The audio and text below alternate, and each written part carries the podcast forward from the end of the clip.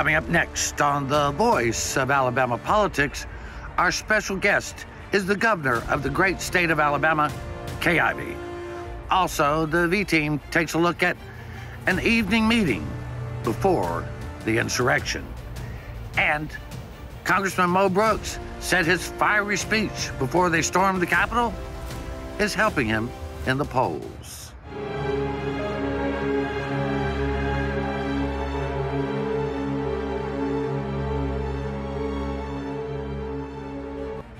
Dead Man Walking? All this and much, much more coming up next on The V.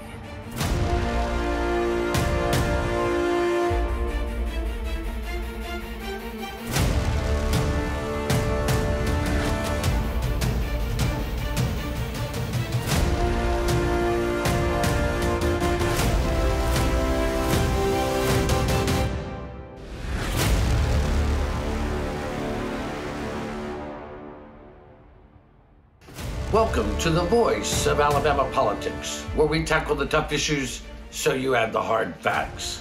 I'm your host, Bill Britt, and today I'm joined by Susan Britt, research guru extraordinaire, and Josh Moon, investigative reporter and columnist at APR. Hey, y'all. Hey, How's it going, guys? going good, going good. Uh, this past week, or the last two weeks actually, Josh, uh, Congressman Mo Brooks has been on the magical mystery tour trying to rehabilitate himself. It's a mystery that he's even trying, and it's a it's magical that he thinks he can get by with saying what he said on January 6th and not being accused of inciting sedition or inciting a riot or something, right? I mean, how do you impeach the president and then not hold Brooks accountable? Yeah, I don't really understand that either. You know, he's tried to go to this thing that, that uh, you know, where he, he spoke way early in the event, which, you know, I, I don't know how early you have to be to keep from, you know, avoiding the inciting the riot charges when you're screaming to kick somebody's ass. Uh, but, you know, that's, uh, that's Mo. Uh, and, and he, well, I'll tell you this, uh, uh, the evidence of guilt is how fast he's running from things. Okay. Uh, and uh, because Mo has said a lot of really stupid things over the years, and he's never run from any of it. But the fact that he's running from this knows how badly he screwed up, how badly it went for him, how badly it looks, and and he can say all he wants to about poll numbers and whatever else. It doesn't make any difference because uh, he, he knows what he's done here.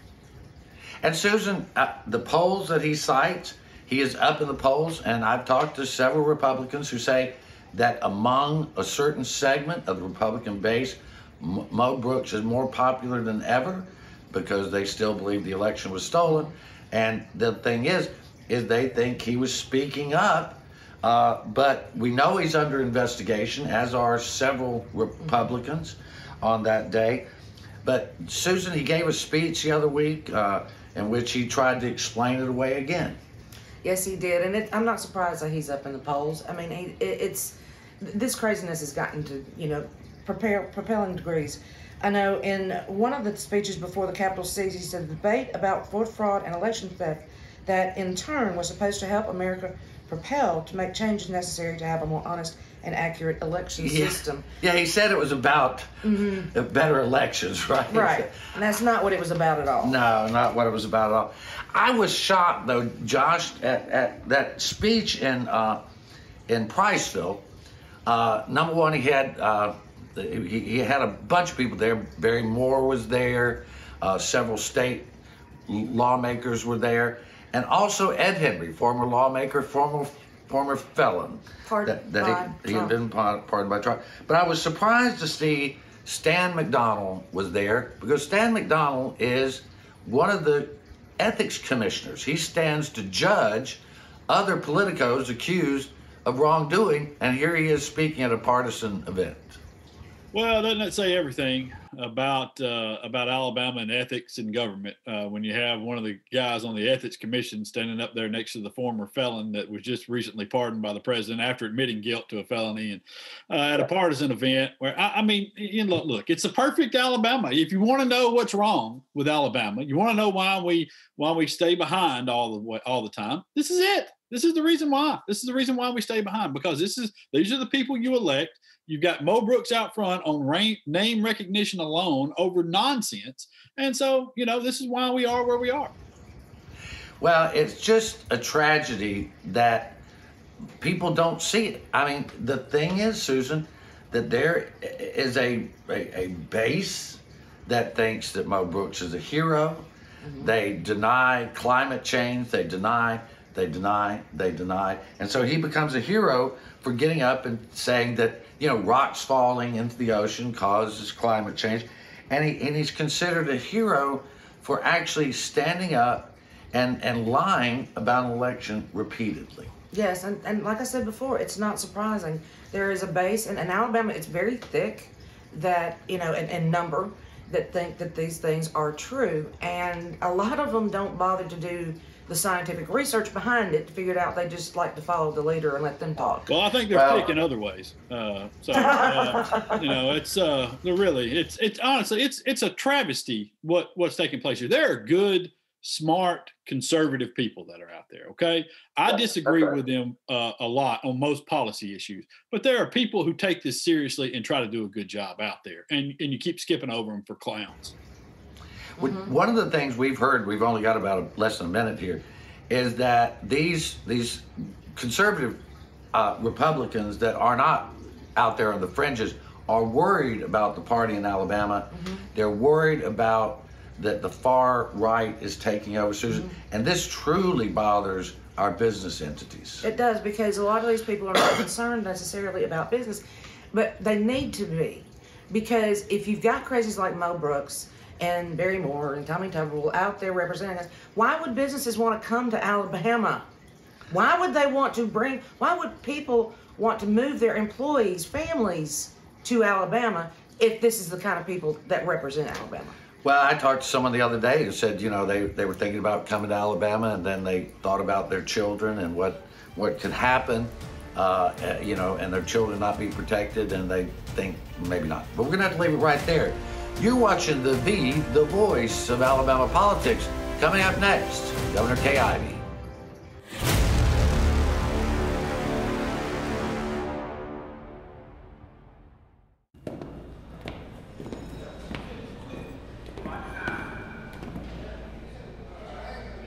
So you got caught speeding. But this time you got more than a ticket.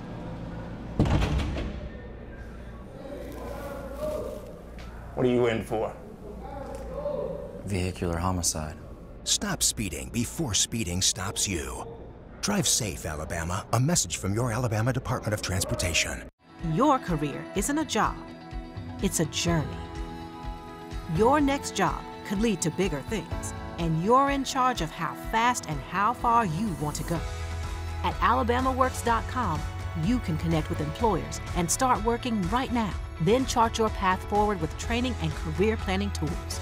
That next paycheck is great, but it's only the beginning. Start a great success story at alabamaworks.com.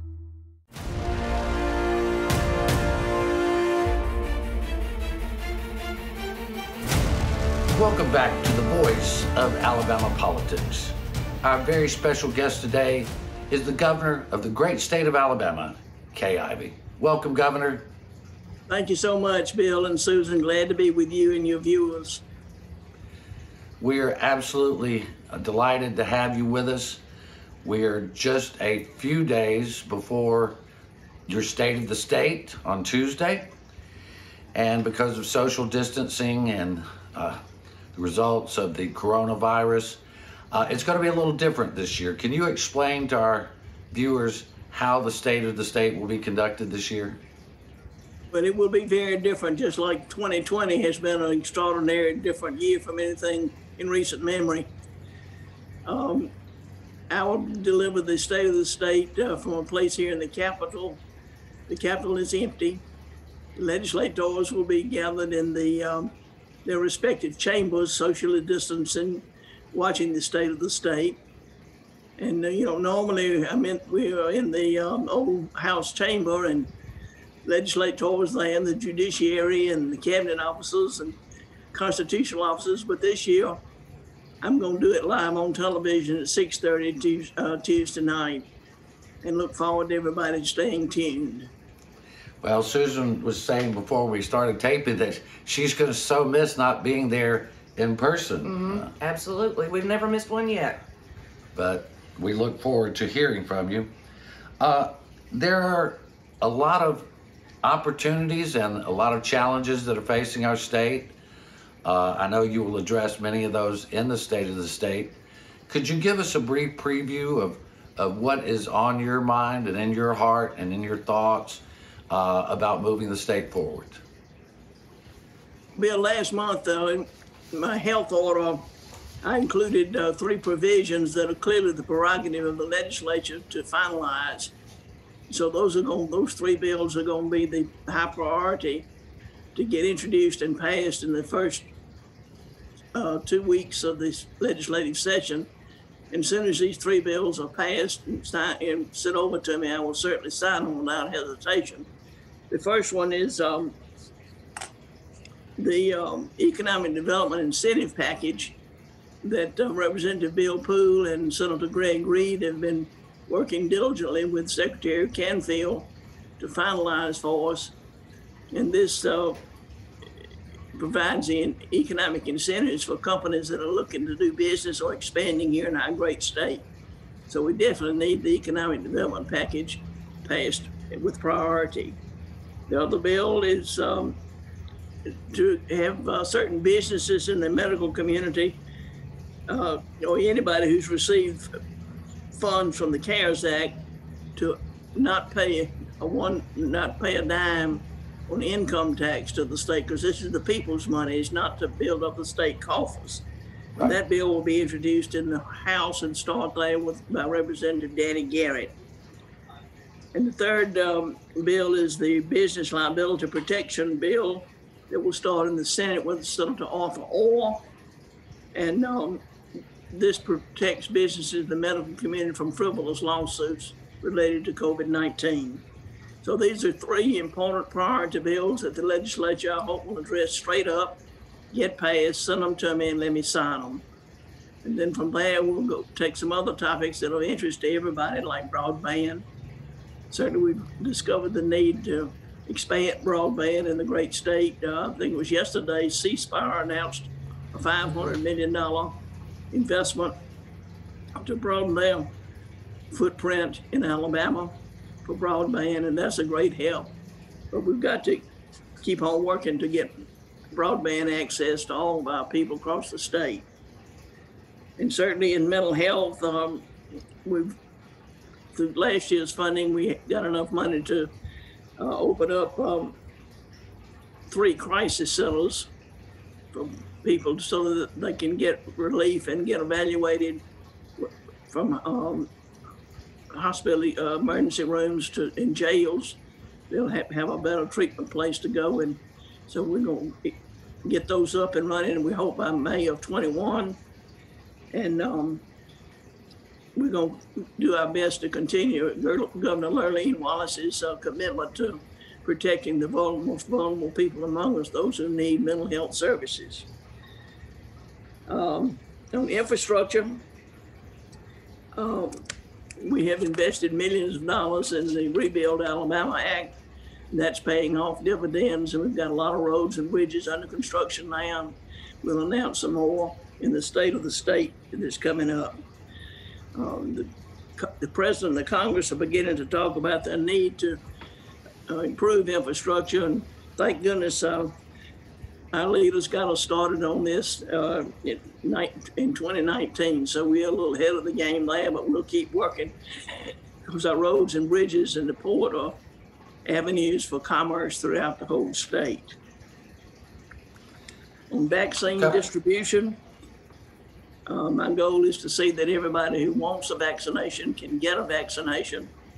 Talked to Dr. Harris this morning, and he's found a way that he's going to be able to uh, increase the uh, pool of those people who are eligible, including 65 years of age and up, teachers, grocery store workers, uh, and several other groups. And so uh, that'll start on the week of February 8. Then Governor, if certainly I got could- the, pri- I'm sorry.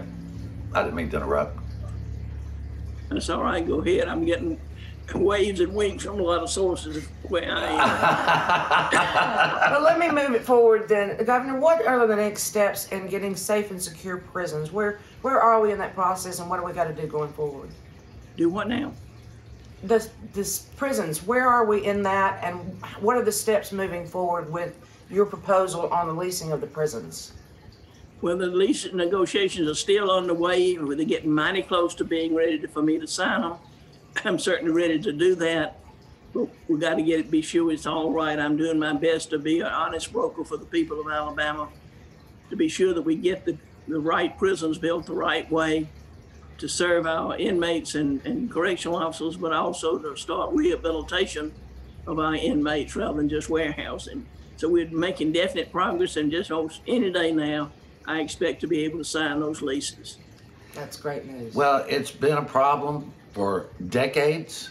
You've been the first governor eh, that I can remember who has had the courage to take on such a tough issues.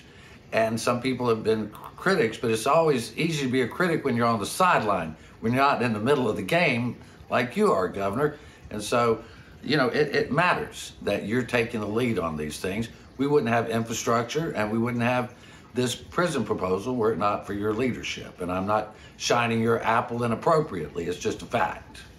Well, thank you, Bill. What I signed on to tackle some of the tough cha- challenges the state's been facing for a number of years that have gone neglected.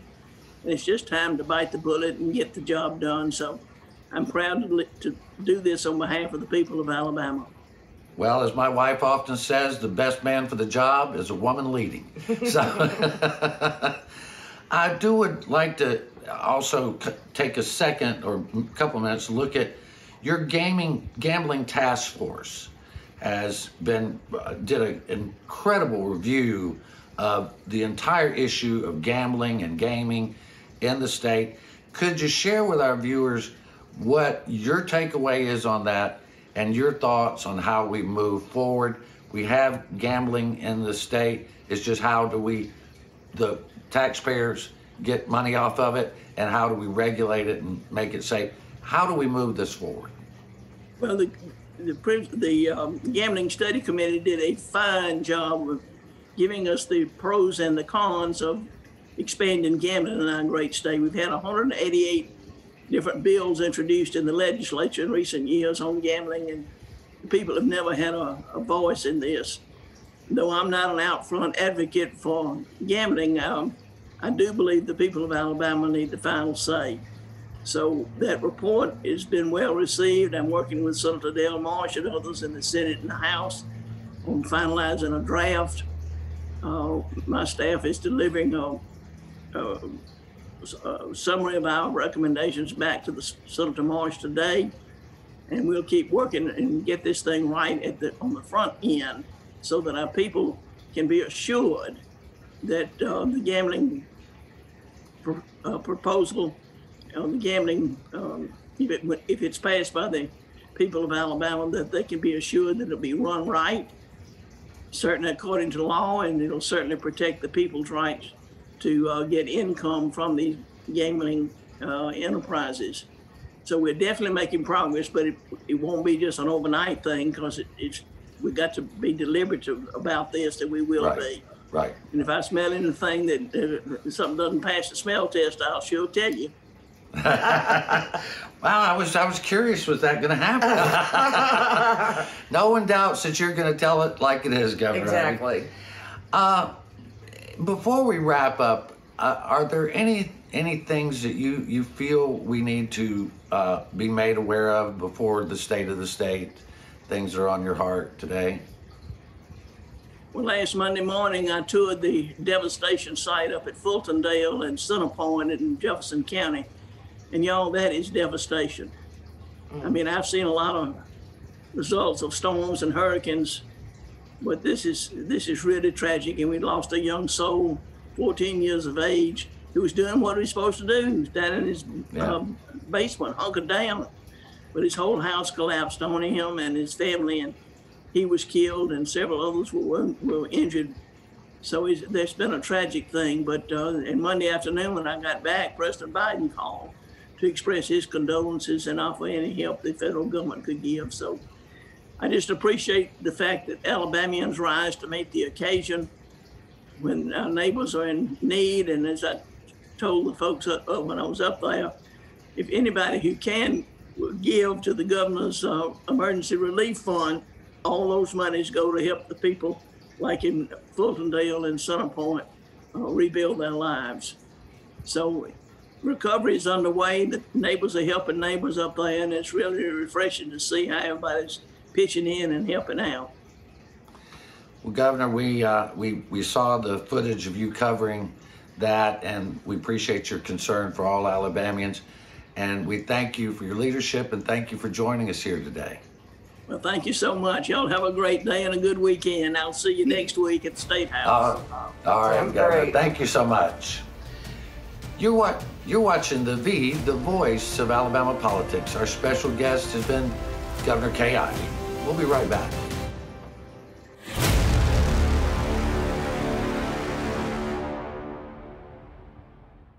You'll never guess what 400,000 people in the U.S. were using when they crashed their cars last year. No, not this. This. Distracted driving will kill you. Drive safe, Alabama. A message from your Alabama Department of Transportation.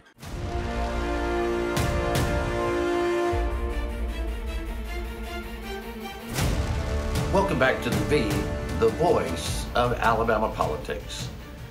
Josh and Susan, uh, this past week, Eddie Burkhalter over at Alabama Political Reporter broke a story that on the night of, of January 5th, the day before the insurrection, at the Capitol, a group of individuals that included Tommy Tuberville met uh, uh, to discuss something we don't know.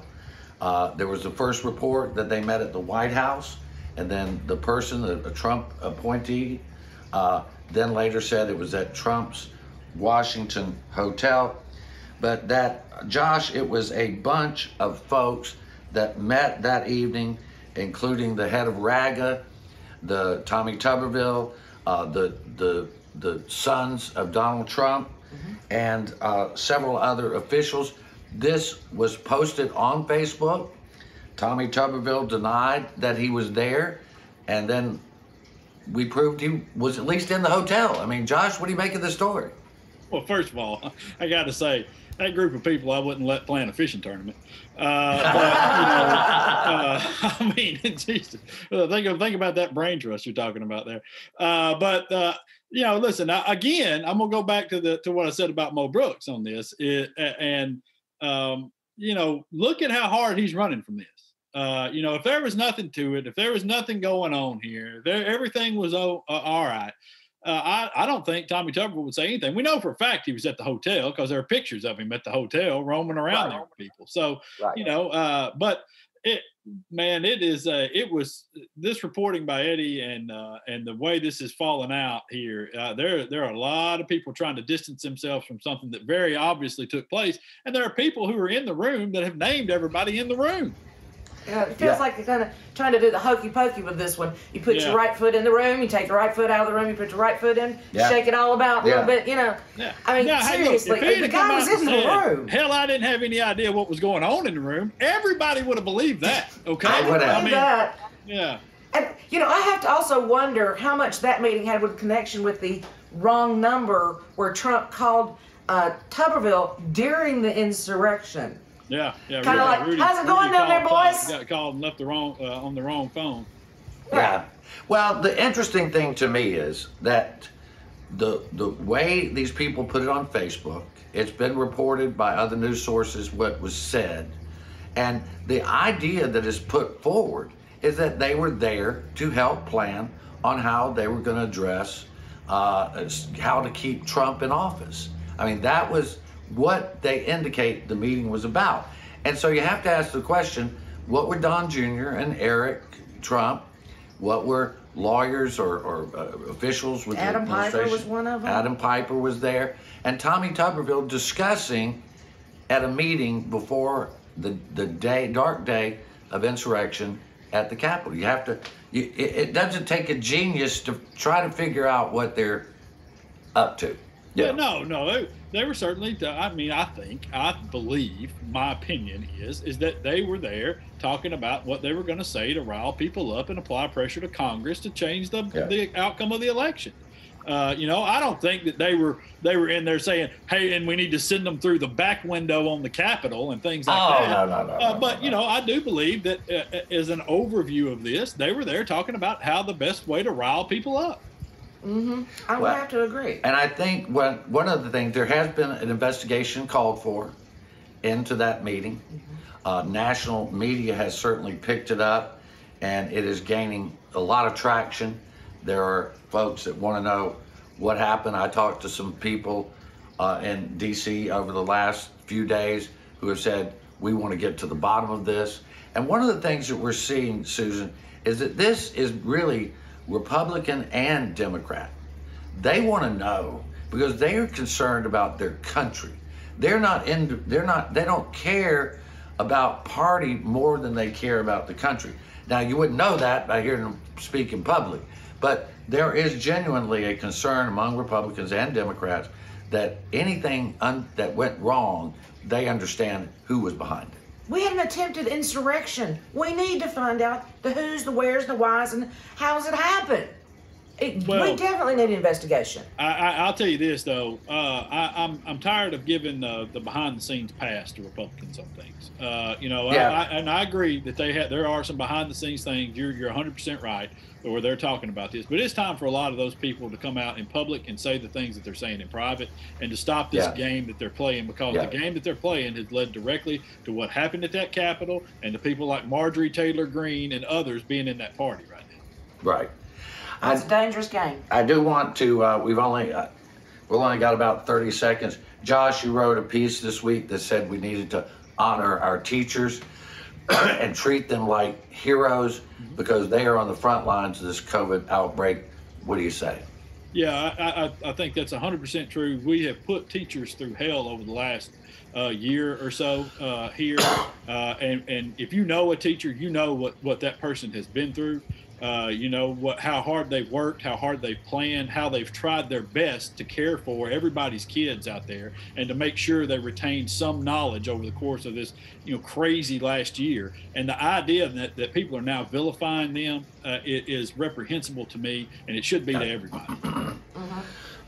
We should all thank our teachers and be thankful that we have them. Absolutely, and their hard work. All right. You've been watching the V, the voice of Alabama politics. You watch us because we watch them.